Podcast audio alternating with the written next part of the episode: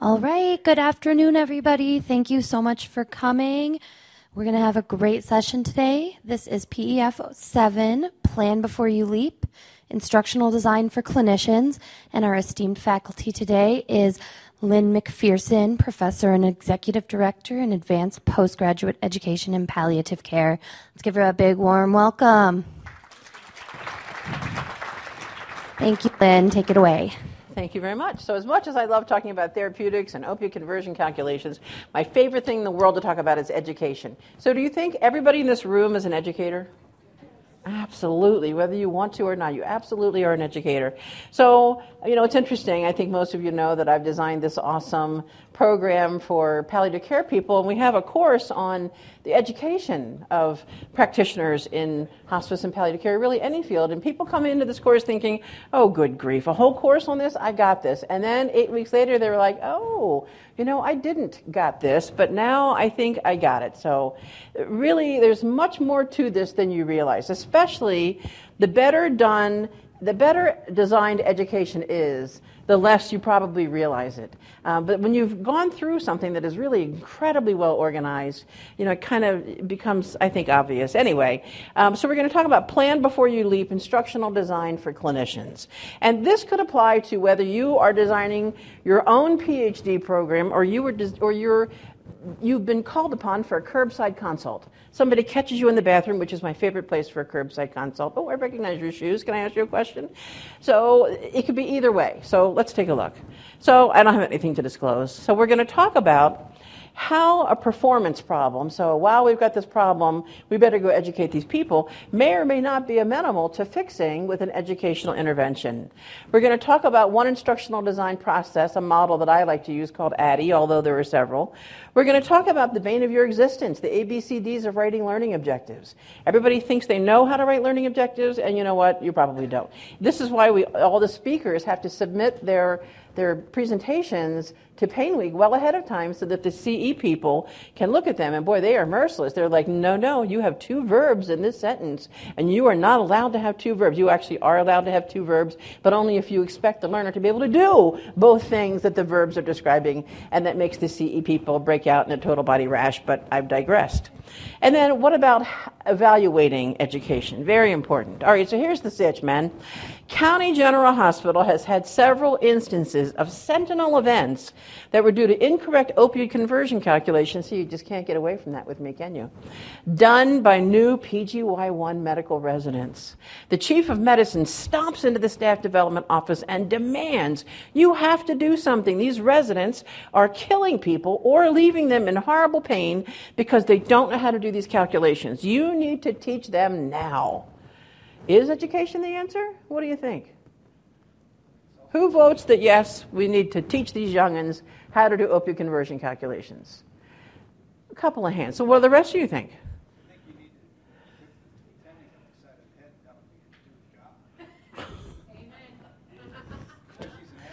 We're not beating people up here, okay? Not during my 50 minutes today. Well, if it's not education, what else could it be? What do you think, front row over here? Richard, what do you think?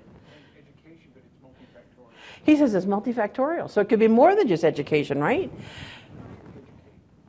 Right. So I agree there could be more to it than simply a lack of knowledge. Although I agree with you. I mean, those of you who are physicians, how much content did you receive on opioid conversion calculations in your formal curriculum? I'm seeing a lot of zeros. This is not good look. This is not a good look. All right, so I do like the instructional design process called ADDIE, and there are several, but ADDIE stands for these five steps analysis, design, development, implementation, and evaluation. So let's talk about analysis first. So the very first thing is do we have a problem? Do we have a problem that exists that can be addressed by education. And I love this clip art. First woman the, on the moon. Houston, we have a problem. What? Never mind. What's the problem? Nothing. Please tell us, I'm fine. So, gentlemen, what is code for I'm, I'm fine is code for what from your wife or girlfriend? What do you think, Dr. Z? You are in big trouble. You are in very big trouble. When you get the I'm fine, head for the hills. All right. So if we look first at this cartoon here, this is looking at this is the current state of events. So these are your operational results. These are the results that the business is achieving. Or in the case of this example, the way that PGY1 medical residents are doing opioid conversion calculations right now. And what is the employee performance? So what em- employees currently know or do that keeps the operational results where they are today. So apparently the situation is they're not doing a great job. Where do we want to be? This is our desired states, the results that we want to achieve. We want our PGY1 medical residents to do a great job with these conversion calculations so nobody suffers in pain and we don't kill anybody.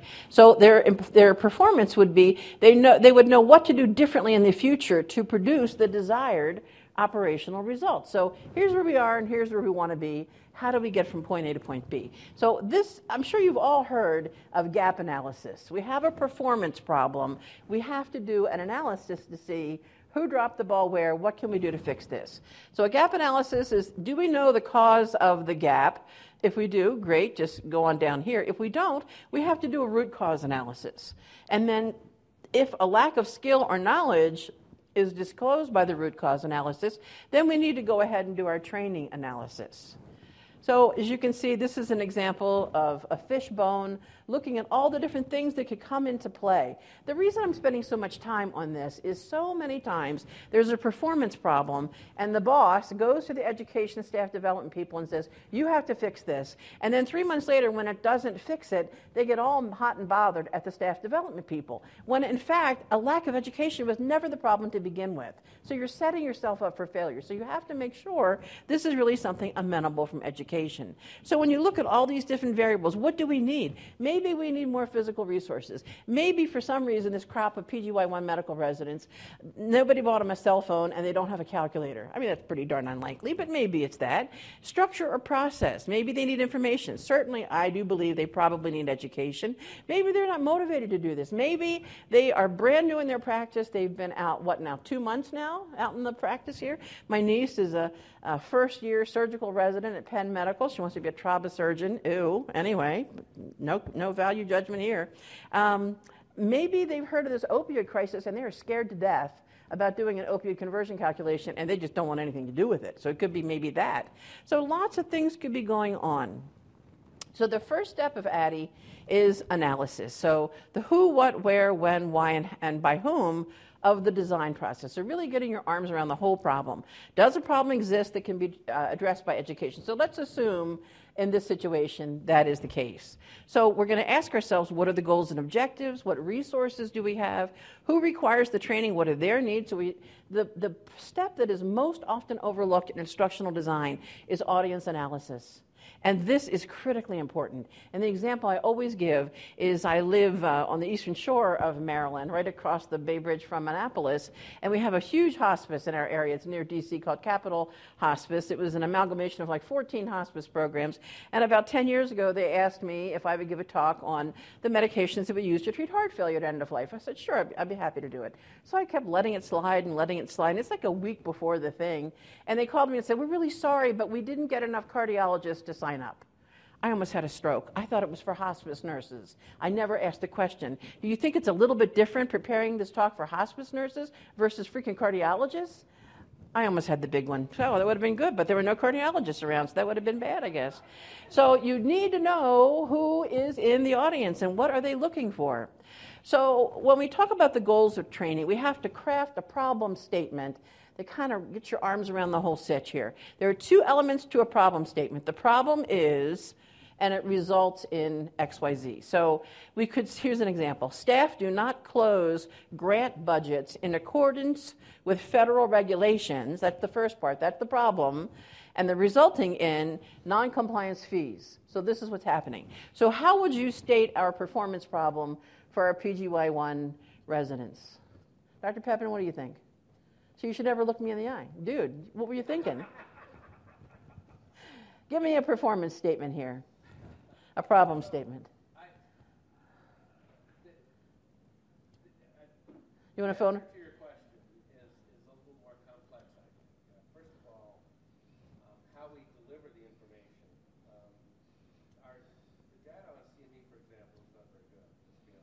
No, but don't even go there yet. You're, you're getting way over my head here. It is important. But I'm just asking you to tell me what's the sitch?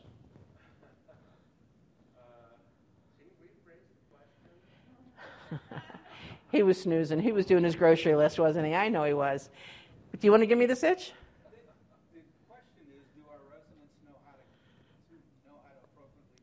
It's not a question, it's a statement. It's a statement. For example, PGY1 medical residents are making incorrect calculations when switching from one opioid regimen to a different opioid regimen. That's the problem, resulting in opioid overdose and toxicity or poorly controlled pain. That's the, the sitch in a nutshell. Am I right? Is everybody on board with me there? I mean, we're not even gotten to the point of what Dr. Papin was talking about. Like, he's right. The data on, like, you coming here and you changing what you do for a living based on my awesome lecture today is pretty darn slim. I know. As adorable as I am, it's very dismal. All right. Who is in the audience? This, again, is the easiest of the public speaking variables to understand and is absolutely the number one item that speakers overlook all the time. All the time. So, to be an effective speaker, you need to understand how your audience is likely to react to what you say. Do you worry about that? Do you worry about giving a presentation and wondering, oh my God, are they going to be with me or against me? Like, I remember maybe five or six years ago at our school, our university, everybody at all the schools medicine, nursing, pharmacy, social work, dentistry, law, and graduate school had to go to civility training. Well, how do you think that went over? A whole six hour program. I wanted to walk in the room and say, bite me. But I thought, well, that's not very civil. Maybe I shouldn't do that. So when we walked in the room, the first thing she said is, "I bet you'd rather eat a bug than be here." It kind of broke the ice, and we all laughed like, "Yeah, we really would be, would rather." Um, but you need to understand where is your audience going to be coming from. So it so it helps you decide how to grab their attention. So she chose humor because she knew we would rather take a beating than be there to talk about being civil to each other. Because let's frank, let's be obvious, we're not that civil. So for big conferences, people often They'll come early, they'll talk to the participants. I mean, Dr. Z and I have been here for 12 years, right? Every meeting of Pain Week, we've been there with bells on, so I think we kind of know who the audience is. But I have a colleague at the School of Pharmacy who would actually go to the venue, including if it was in Paris, which I thought was a thinly veiled attempt to go to Paris for the weekend, and he would actually look at the venue. He would look at the room. Because you know what happens at the end of the day? So you will all write on your evaluation today. You may say it was fabulous, but it was a little cold in the room, and that's my fault. Everything is my fault because I'm the speaker. So you really have to know. I mean, if you don't like the layout of the room, I mean, I tried to direct you kind of to the middle so nobody sat over there in the North 40 because I would never see them or hear them again. But everything is your fault as the speaker. So who's in the audience? What healthcare disciplines? Is it going to be nurses or cardiologists? What is their knowledge level of the material? What are they expecting or wanting to know? Are they here because we're making them come or because they have a choice to come? So you had a choice to come here today. The size, the age and gender. Will decision makers to strongly opinionated members be present? So what are they feeling? Are they going to be energetic?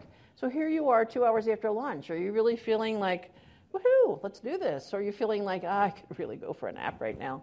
Um, are you cranky? What did this come after? So I used to always complain that we always had our exams at the pharmacy school on Mondays and Wednesdays from 7:30 to 9 a.m. and my class was always at 9:05.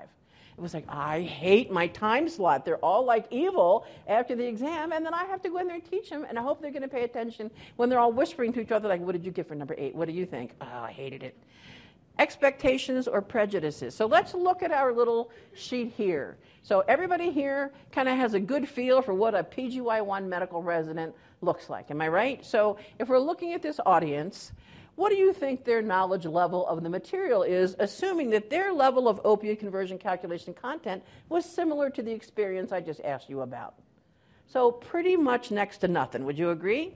What do you think they are expecting or needing to know? What do you think? Do you think they even really have their arms around that? They, they might not. They, they may be a little fuzzy on why are they making me do this altogether. Um, are we going to make their participation mandatory or optional? It's mandatory. The chief of staff is pretty hot, wasn't he or she? The size of the audience. So we have two. We have 20 new residents. Should we do them in one little clump, or should we break them into maybe two clumps of 10? I vote to break them down too. Age and gender distribution. Uh, oh, I was probably like, what, 25 to 35 years old or so, maybe? Yeah, maybe half men, half women. Um, will they be opinionated or for or against my topic? Do you think they even, I mean, they're two months into their residency, they're exhausted already. Do they even really have an opinion about this? Do you think maybe they could be a little bit worried about the ramifications of spending time in training? I think maybe that. Um, will they be energetic and enthusiastic? I, I don't know about that, but are they going to be hostile? I hope they're not going to bring tomatoes and throw them at me. Um, and any other expectations or prejudices to fill their brain as we prepare to roll into this. So here are my thoughts.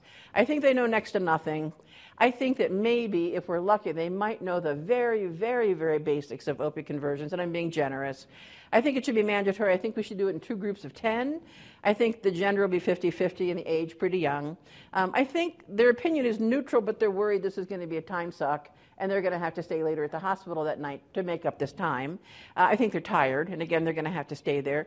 And I would suspect they probably think, I got this. They gave us this stupid card the first week of residency training. All I got to do is look it up. It's right here on the card. If I do this over this equals this over X, boom, solve for X. I could get a third grader to do this. Why are they making me do this stupid training? What do you think? Are you with me on that one? All righty, but we're going to show them. All right, so we've analyzed it to death. We kind of know where we're going with this. The next is design, and this is where we always drop the ball. This, I will tell you that designing a learning activity is about 10 times the work of actually doing the learning activity. So um, I have been going th- uh, deep in, deep, deep up, up to my hips in designing these 17 courses in our program. And each one has been like giving birth to quintuplets. And then when the course is finally launched, it's a pleasure to teach the course. But boy, the birthing, it's like five babies upside down. It's, it's very painful. All right, so course planning or lecture planning or whatever is front loaded. So you do a huge amount of work before you launch the lecture, the course, the learning activity. The big thing is where are we going? So it's so important. So, for example, when I designed this master's program, I spent a solid year looking at the competency statements from the National Consensus Project, the Joint Commission, every certification or accreditation exam for every single discipline out there in the field of palliative care. That took me a whole year to pull all this information together. I put it in a big pot and I stirred and I stirred and I stirred, and I came up with 14 terminal performance objectives. So by the time you are done this master's degree, the minimally competent graduate will be able to do these 14 things. Awesome. Then you do curricular mapping and say, where are we going to teach all this stuff? And you start with the finish line. Here's where we finish. Then what comes right before they finish? And then what comes right before that? Until you get all the way back to, hello, welcome to the program. So you, you take your, you develop, develop your courses based on the terminal performance objectives, and then each course like in my program, for example, and we have to do this in the pharmacy school, in the medical school, in the nursing school. Every single course and every single teaching activity in the course, we have to do curricular mapping to say, is it introducing, is it emphasizing or is it just reinforcing one of the terminal performance objectives of, for example, the pharmacy school curriculum or my curriculum that I designed? And then each course has its own course outcomes, and then each course we break it down into eight week modules. Each module has its own module objectives. So you can see how granular this gets. And then within the module, we may have three learning activities. Each of them has their own objectives. So it builds like a pyramid. How are we going to break up the trips? You take the course objectives, maybe we've got five or six or seven, and then we break it down into the weeks that we're going to be doing. Maybe a course is 16 weeks long, might happen to be eight, but maybe it's 16, and then one module might be three weeks, one module might be one week, but you break it down even further. Then, how will the students explore along the way? So, if we say in this course we're going to do these five things and we've got eight weeks to do it, you have to figure out how will what opportunities will they give the students to learn this content? And then another big part of it is how do I assess it? How will I know when they've reached the milestones that I've reached? So anything that you say, so for example, if I say, I, you need to be able to c- convert from immediate release morphine to long acting morphine. That's one objective in one module of a course, and it supports a larger learning outcome statement for the whole course, and the learning outcome from that course supports one of the terminal performance objectives for the whole darn degree program. Do you see what I'm saying? This is, I know you're going to go blind in your good eye, but it's really important. All right. So the decisions you make depend on where you want your students to end up and what kind of experiences you want them to have along the way. So we always write these objectives, like by the end of this course or unit or module or week, the student should be able to do X, Y, Z. All right, so then when we go about designing it, what exactly are we talking about in this design phase? Preparing instructional objectives, then we have to select our learning objects or our instructional materials. So, what will we have them do? And I'm going to show you that in a moment. What are going to be our instructional methods? I don't know about you, but I hate what I'm doing right now, which is a yappity yap lecture. So I try very hard, never give a straight 50 minute yappity yap. I build in active learning. I pick on people. I called on Richard. I can call on Stripes. I can call on Black Shirt over there. I know a couple people over here. These two naughty kittens, I know them. This one over here, he's a barrel of laughs. Anyway, you select your tools, you develop your uh, evaluation instruments and your evaluation plan, develop the structure, and so forth. So, everybody has heard and learned at some point or another how to write learning objectives A, B, C, D. Who is the audience? Who, who will be doing the behavior? What is the behavior? What should they be able to do? C, under what conditions? And D, to what degree? This is really important. Imagine you're back in 10th grade and you really want to know what do I have to know for the exam? That's the battle cry of every student, isn't it? So, where do we get our verb? This is Bloom's taxonomy. So, my school's gone so crazy. Now we are having to do tagging for every single exam question, we have to tag the Bloom's taxonomy and our terminal performance objectives for the pharmacy school. We have to do like four different kinds of tagging for every single exam question. So, you don't want all of your questions to be simply remembering like what are the three signs of xyz disease that you just list them so when you start off a learning objective with list the three colors that the sky could be, that's pretty straightforward because in a lecture you'll say the sky could be blue or gray or pink. It just depends on what's going on with the weather. So that's a very low terminal performance objective. So we would like to get them a little bit higher because when you get out there as that brain surgeon, they're not going to ask you to list what kind of a clamp you're going to use. They're going to say, Can you remove this brain tumor? That is the payoff for somebody who's a brain surgeon. So I can't explain it to you. I can explain it to you, but I can't understand it for you. So here's an example of a learning objective. Given a patient with a complaint of pain, that's the condition given a simulated or an actual patient who's complaining of pain. The healthcare professional, that's the audience, could be the nurse, could be the physician, could be the pharmacist, will be able to administer a multidimensional pain assessment tool. That's the behavior, capturing all eight elements of symptom analysis. That's the degree. So I got all four in there. Now, often you will put the audience in the, in the STEM. At the end of this lecture, the first year medical resident will be able to do and that's taken care of for all your learning objectives. But this is really important. So if we go to design an assessment, or you think about this, just looking at this learning objective, what kind of learning objects or tools would you give the student or the medical resident to practice so that they could do this? We're looking at this, not opiate conversions, but we're looking at pain assessment. How could they practice this? What do you think? Ben, what do you think?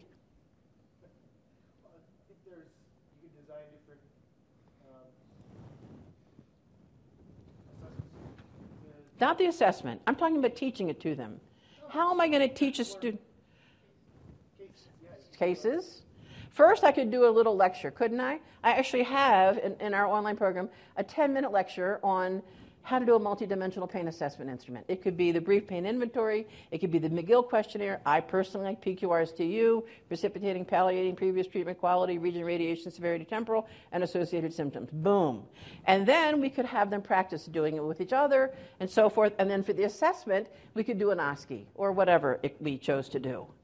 So, what do we want our residents to be able to do? After our teaching in opioid conversion calculations. I'm not going to have you pair off and do this because I don't think we have enough time. But if you were going to do an ABCD, would anybody like to take a crack at this? Anybody take a crack at sharing one learning objective you would write for our PG1 medical residents so they could learn to do something to do with opioid conversion calculations?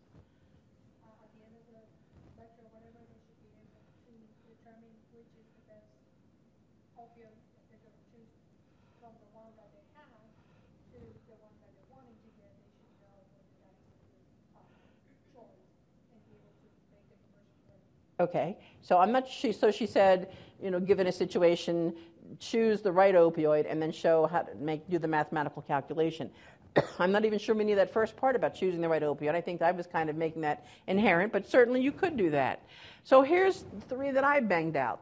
So what do you think? Tell me if you see the A, B, C, D in these learning objectives. So at the conclusion of this lecture, the PGY1 medical resident, so that's our audience for all of them. So I got the A down pat.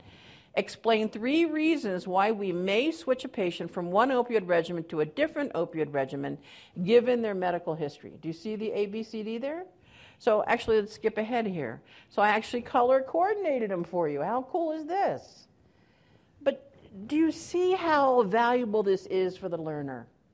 That, that you know, you're going to, given a simulated patient, that means they're going to give me an exam and it's going to be a made up patient, and they're going to want me to calculate a new opioid regimen using the same opioid but dif- a different formulation, and I got to have 100% accuracy. I mean, that's pretty intense there. So it's really important that you nail down all of these elements. All right, so I think as you're going through this design process and thinking about what are the learning objects I'm going to pick, whether it be a reading or a video or whatever, you have to also be thinking about how am I going to pull this off? Am I going to do online learning? Is it going to be face to face? Is it going to be a hybrid, which is a little bit of both? Is it going to be a one time shot, lunch and learn? Is it going to be 57 sessions over the next three months? How are we going to pull this off? Am I going to do passive learning, the yappity yap, or am I going to do active learning? So, for a skill based activity like opioid conversion calculations, how effective do you think passive learning is going to be? Not very. I mean, when I lecture to my pharmacy students, and I do give a brief lecture on this, they look at me like I am teaching them Russian 601. Like, whoa, what are you talking about? This is from an organization called Quality Matters, and frankly, it was designed to assure appropriate design in online learning. But it is so awesome, I think it is completely applicable to any teaching activity. So if you look at the bottom here of this structure, you have the learning objectives, which is their domain 2.1 and 2.2. Then you end up with the assessments. But what comes in between, here's what I want you to do by the end, and here's how I'm going to assess to make sure you're doing it. You have your instructional materials. You have course activities, how they're going to do it, and course tools has to do with like online learning if you're going to use a learning management system, software, and things like that you're going to use. So here are some examples of instructional materials. Maybe you're going to create a handout. Maybe you're going to give them a cheat sheet. Maybe you're going to have a job aid. Students love, love, love, love infographics. Do you know what I mean by an infographic? Everybody and their mother is now using infographics. If you go to the CDC's website, they have an amazing infographic on their, uh, was it 12 or 14 recommendations with the opioid crisis that they did in 2016. An infographic is splashy and colorful and pictures, and students love it because I mean, I, I never really believe that people are entirely either auditory or visual learners. I think we've got a little bit of everything in all of us. But when you see a really awesome infographic and you admire how pretty it is, when you're sitting there taking the exam, you can say, you know, I can see that.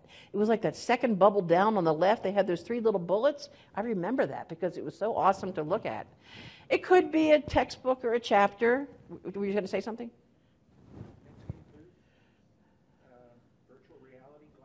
Oh, Medscape booth virtual reality glasses. Okay. Oh. Wow, we're going into the heart. This sounds like that uh, that journey to the bottom of the sea, only in your body, on that little magic school bus thing. You have a tool that you can click to overlay, let's say, some type of, uh, of uh, you know, graphic of uh, some monitoring tool that they used. That's awesome. So when we leave here, everybody go to the Medscape booth and check it out, okay? It is incredible. Outline of the notes, a textbook chapter or technology tool. I want to share with you one thing that I discovered that I think is the cat's meow. Merlot.org has nothing to do with wine. Okay, so here's the website, merlot.org, right here so you go in there and you say, okay, it says, what do you want to know? These is like 30 bazillion learning objects in here. You can pick the discipline. I just did screenshots here. Whoops, I went too far. Uh, what kind of material do you want? Do you want a case study? How many times have you sat at home trying to prepare something you're going to teach and say, I would give my best kidney for a case that has absolutely r- exactly what I want to teach to these people tomorrow without having to write a whole case from scratch? Are you kidding? I would g- give a kidney for that. And then what's your audience? Am I going to be teaching third grade?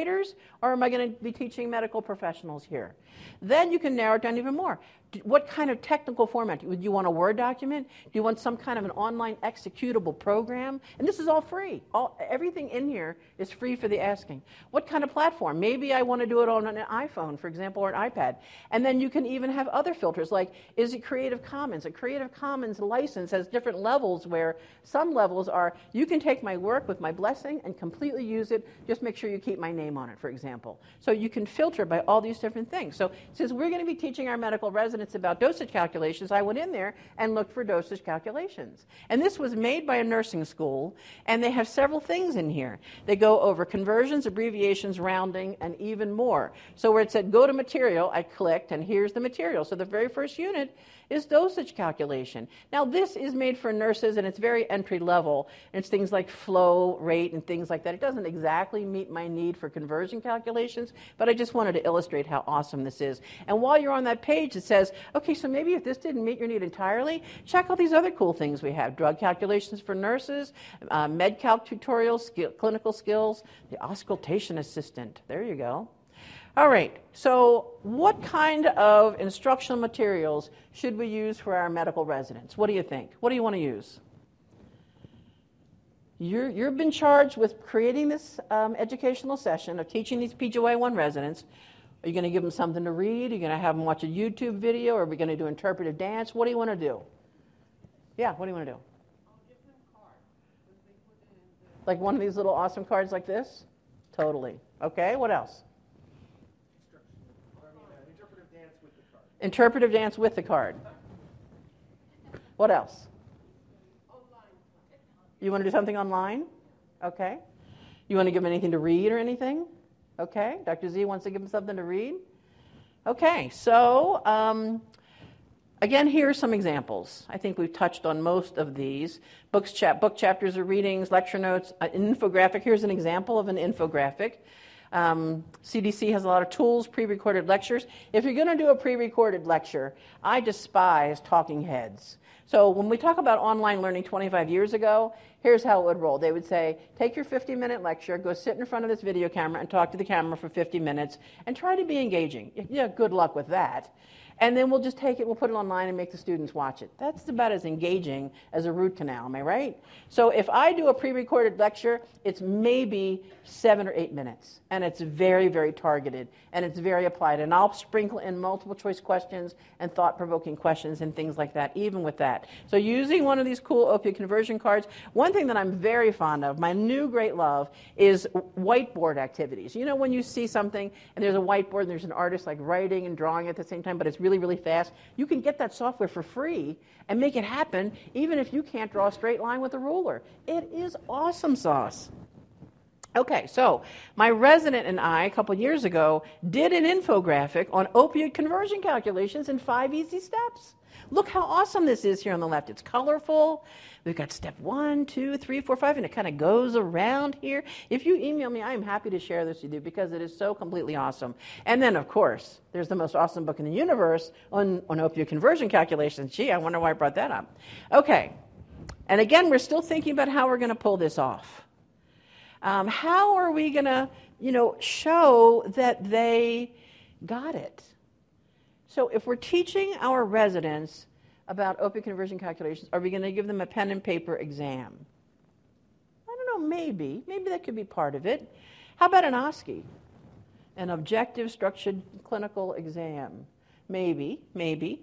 So I think it could be a little bit of everything. This just stresses my point about passive versus active learning. Passive learning is learning objectives like define, describe, list, and explain. You know, explain how you can go from Roxanol to MS Contin. If I can explain it to you, can you explain it back to me? Uh, you will remember 10% of that if I'm very lucky and then going on to what you hear, what you see, 50% of what you see and hear. So maybe we've got, I've got that going for me because you're looking at the slide and you're hearing me talk. But if I make you write something down, like often, even if I am obligated to give a 50 minute lecture, I'll pause and say, okay, let's take a 60 second break, and I want you to turn to the kid next to you and re explain what I just talked about to your neighbor and I'm going to call on somebody to explain it to the whole class. Well, now they're terrified because I'm going to call on somebody. So they're going to take it seriously. But boy, that cements it in. I mean, I'm very fond of that expression from Joubert, who says, to teach is to learn twice. I tell I teach a course on study skills. I say, you don't have to study. Go home with your notes and explain it to the dog. If you can explain what I just taught you to the dog, you don't have to memorize it because you own it. How awesome is that? And then 90% of what you do. So, what is active learning? I love active learning. I, I'm a big fan of a flipped classroom. So, if there's reading or videos to be um, consumed, you can do that at home on your own time. When you come to class and you're taking up my time, we're going to do cases. We're going to do active learning. I'm going to put you to work using that background content. So students are engaged in their own learning. It's way more than taking notes. It puts the responsibility for learning on the student. Gaming is one way to do it. Like, I don't know how many of you were at the thing we did yesterday morning at 7 o'clock. We played Jeopardy. Every, nobody fell asleep. At freaking 7 in the morning. Granted, we did give Amazon $5 gift cards, which was kind of awesome. But it was fun.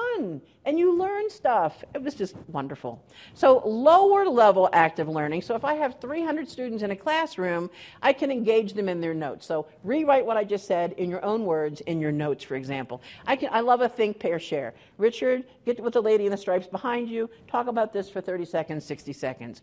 Um, some people have bought the audience response systems. I'm very fond of things like Kahoot. Kahoot is an online, like polleverywhere.com.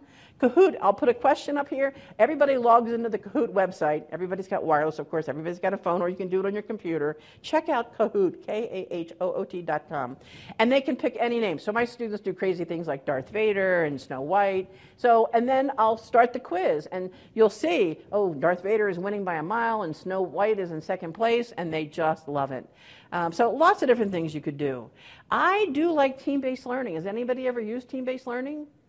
It's pretty awesome. So you have a team of learners and they wrestle with a question or a case or something like that, and they have to agree on the answer, and they have to say why the correct answer is correct and why all the wrong answers are wrong. So I literally am going to give you 30 seconds to talk to anybody around you, and you have to decide. You have one more residency position open, and you have five candidates.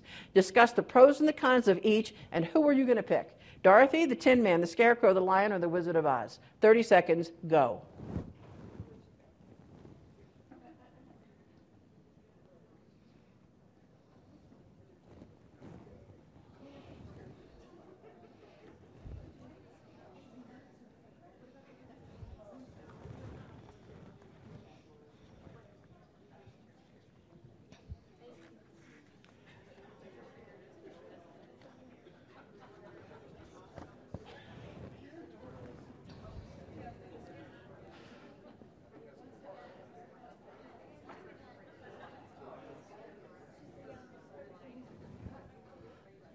All right, it's been 30 seconds. Did anybody come up with a winner? All right, who, whose one did you pick? You picked the Tin Man? Why?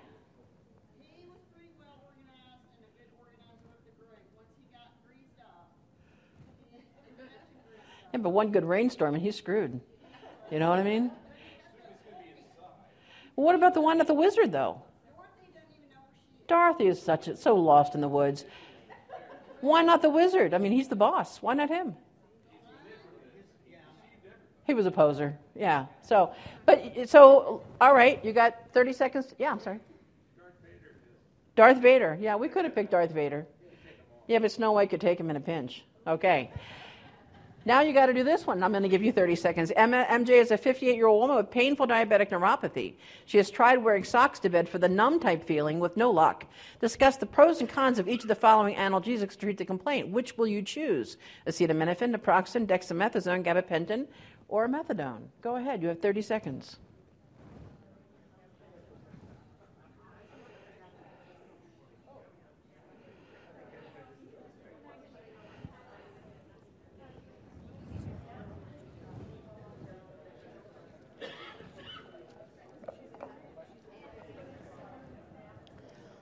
All right, do we have a clear answer? Anybody have an answer for me? Why gabapentin? I'm sorry, what? Who's talking over here? I can't hear you. What'd you say? No, go ahead. Anybody? So it's been shown to be effective for diabetic neuropathy. Why not uh, acetaminophen or naproxen? It, you like that one? You all like that, huh? Why did you like it? What do you base that on?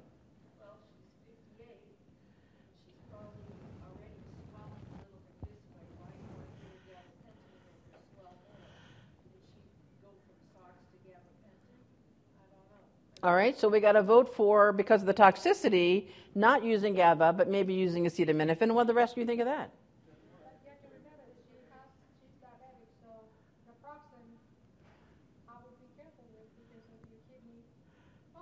Okay, I agree with you. The naproxen is not great for the kidneys, but what's the bigger issue with acetaminophen and naproxen with neuropathic pain? It does not work. You might as well give her Skittles. It still won't work, but it's a lot more fun. Am I right? Why not methadone, my favorite drug in the universe? We're kind of pushing the game here a little bit, aren't we? Good grief. All right, so gabapentin. And we're not going to belabor this, but here's one we could give our PGY1 medical residents. Miss Smith is a 62 year old woman diagnosed with colon cancer, status post resection. On post op day three, over the past 12 hours, she has used 5 milligrams of IV hydromorphone. Her physician wants to send her home on an equivalent dose of oral hydromorphone, which is correct 1, 2, 4, 8, Q4. There's a lot going on here. They have to recognize that 5 milligrams over the last 12 hours is really because well, people are getting better every 12 hours post operatively. So we would take the last 12 hours and say 5, that's really 10 milligrams in 24 hours. That's one principle right there. Then they have to know the conversion from IV hydromorphone to oral hydromorphone so they can whip out their card and say, holy moly, 2 milligrams IV is 5 milligrams oral. And then they would do the math, and of course the answer would be C, 4 milligrams Q4. All right. Um, I think so. Here's what I came up with. Tell me what you think. Here's if I was going to do this and train PGY1 residents who have 8 billion things to do, but this is a critically important skill. I would first give them a little something to read, maybe a brief chapter, maybe a very brief paper that really cuts to the chase. I would use, I, I, and I've done this for my students. I went to our recording studio where we have a big screen with a pen and I could write on it just like a whiteboard. And I did several examples. And you know how when you're in somebody's office and they do something on the computer and you're like, whoa, whoa, what did you just do? How did you make that table? Could you back up and show me that again? It is like a, a, Kodak moment, isn't it? So I actually took several examples and said, all right, let's look at this patient. She's on X amount of oral morphine. I want to switch to transdermal fentanyl. Here's how I do the math. So I'm drawing and I'm talking at the same time. So the visual learners, the auditory learners, you got it going on. So I'm going to do that for them. Then I'm going to give them a sample problem set to work on over lunch, these 10 residents in a room, and I'm going to feed them because if you feed them, they will come, right? Field of Dreams.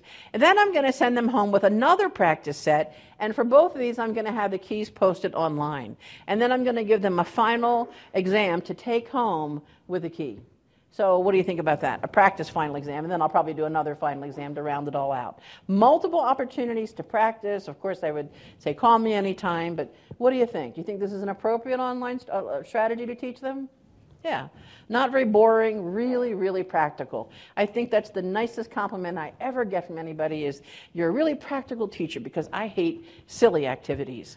And then one of the other um, columns we had was the course tools. So we could certainly we could do PowerPoint, we could narrate PowerPoint. If you have the latest version of PowerPoint, what is super awesome now, it is powered by Camtasia.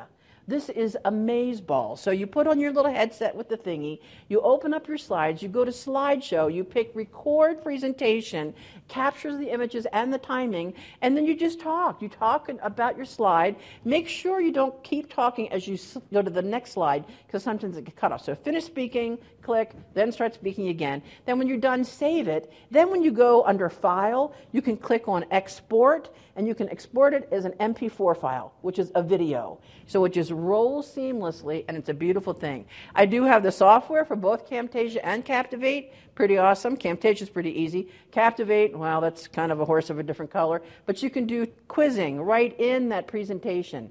Uh, but it's a higher cognitive level skill to get it done.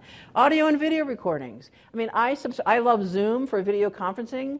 I pay for Zoom because I, I do Zoom every day of my life. It's a day without sunshine if I don't use my Zoom. But I can just log onto my own Zoom and record something. I can record a video or I can record audio. It's amazeballs. And then if you're doing online learning, One little tip for you I'm sure you all heard of Blackboard. My, my university uses Blackboard. CourseSites.com, C O U R S E um, S I T E S dot com, plural, is the free version of Blackboard. Anybody can use it. You can set up to five courses up under your email address. So we've all got a home email and a work email. Bingo, you got 10 courses right there you can do. You can set up your own free online course.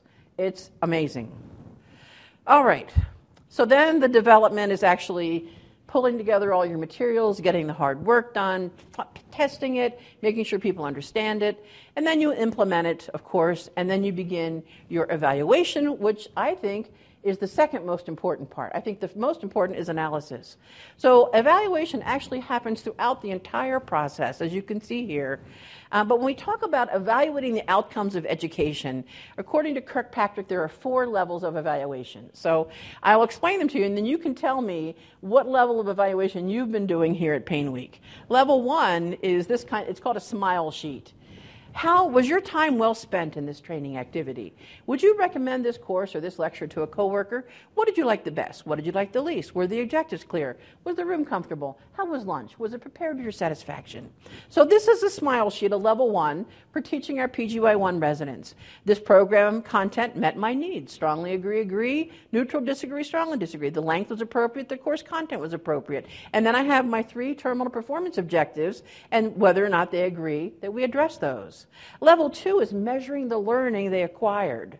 And you do this immediately after the training. So, for example, here's a pen and paper quiz based on opioid conversion calculations. So, here I have a case. Um, I'm asking, what is the term for pain from touch? What's the right answer, people? Is it hyperpathia, allodynia, friability, or hypoesthesia? Pain from touch. Allodynia. Look how smart y'all are. I'm so proud. Now, level one and level two are pretty easy to pull together and to execute. Level three and level four is the payoff, though, but it's much harder to do these. Level three is are the trainees now doing things differently in practice? So, how would you do a level three assessment of our PGY1 medical residents after going through this conversion calculation training? You would do what? You would say, Show me your calculation. Yeah, uh, you could be the attending and say, look, before you do it, I want you to call me and run through it with me. Absolutely. We have a program, I work for a very large hospice, and I have a methadone training program for physicians. And to get, quote, certified by, I'm not quite sure who, they have to go through my online course, which is amazing, and they have to call me for 20 methadone conversion calculations. And when they get 20 in a row correct, they can fly on their own. We take that really seriously. Then level four, this is the big payoff. Discharge patient satisfaction ratings, for example. So three is, are they doing things differently because of the training? And four is, remember that performance problem in the beginning? Your current state versus the desired state? Are we at the desired state now? So for example, what would this look like here? So um, we talked about here's a level one smile sheet. Level two for our little PGY1 residents is these are the conversion calculation questions we would do immediately after the training. Level three is observing them doing things differently. We could have them call the attending. We could have them do, we could do a chart audit. And level four, what got us into this mess? Sentinel events that were occurring. Hopefully, we will have no more sentinel events after we have done such an amazeballs job in teaching these residents. What do you think? Do we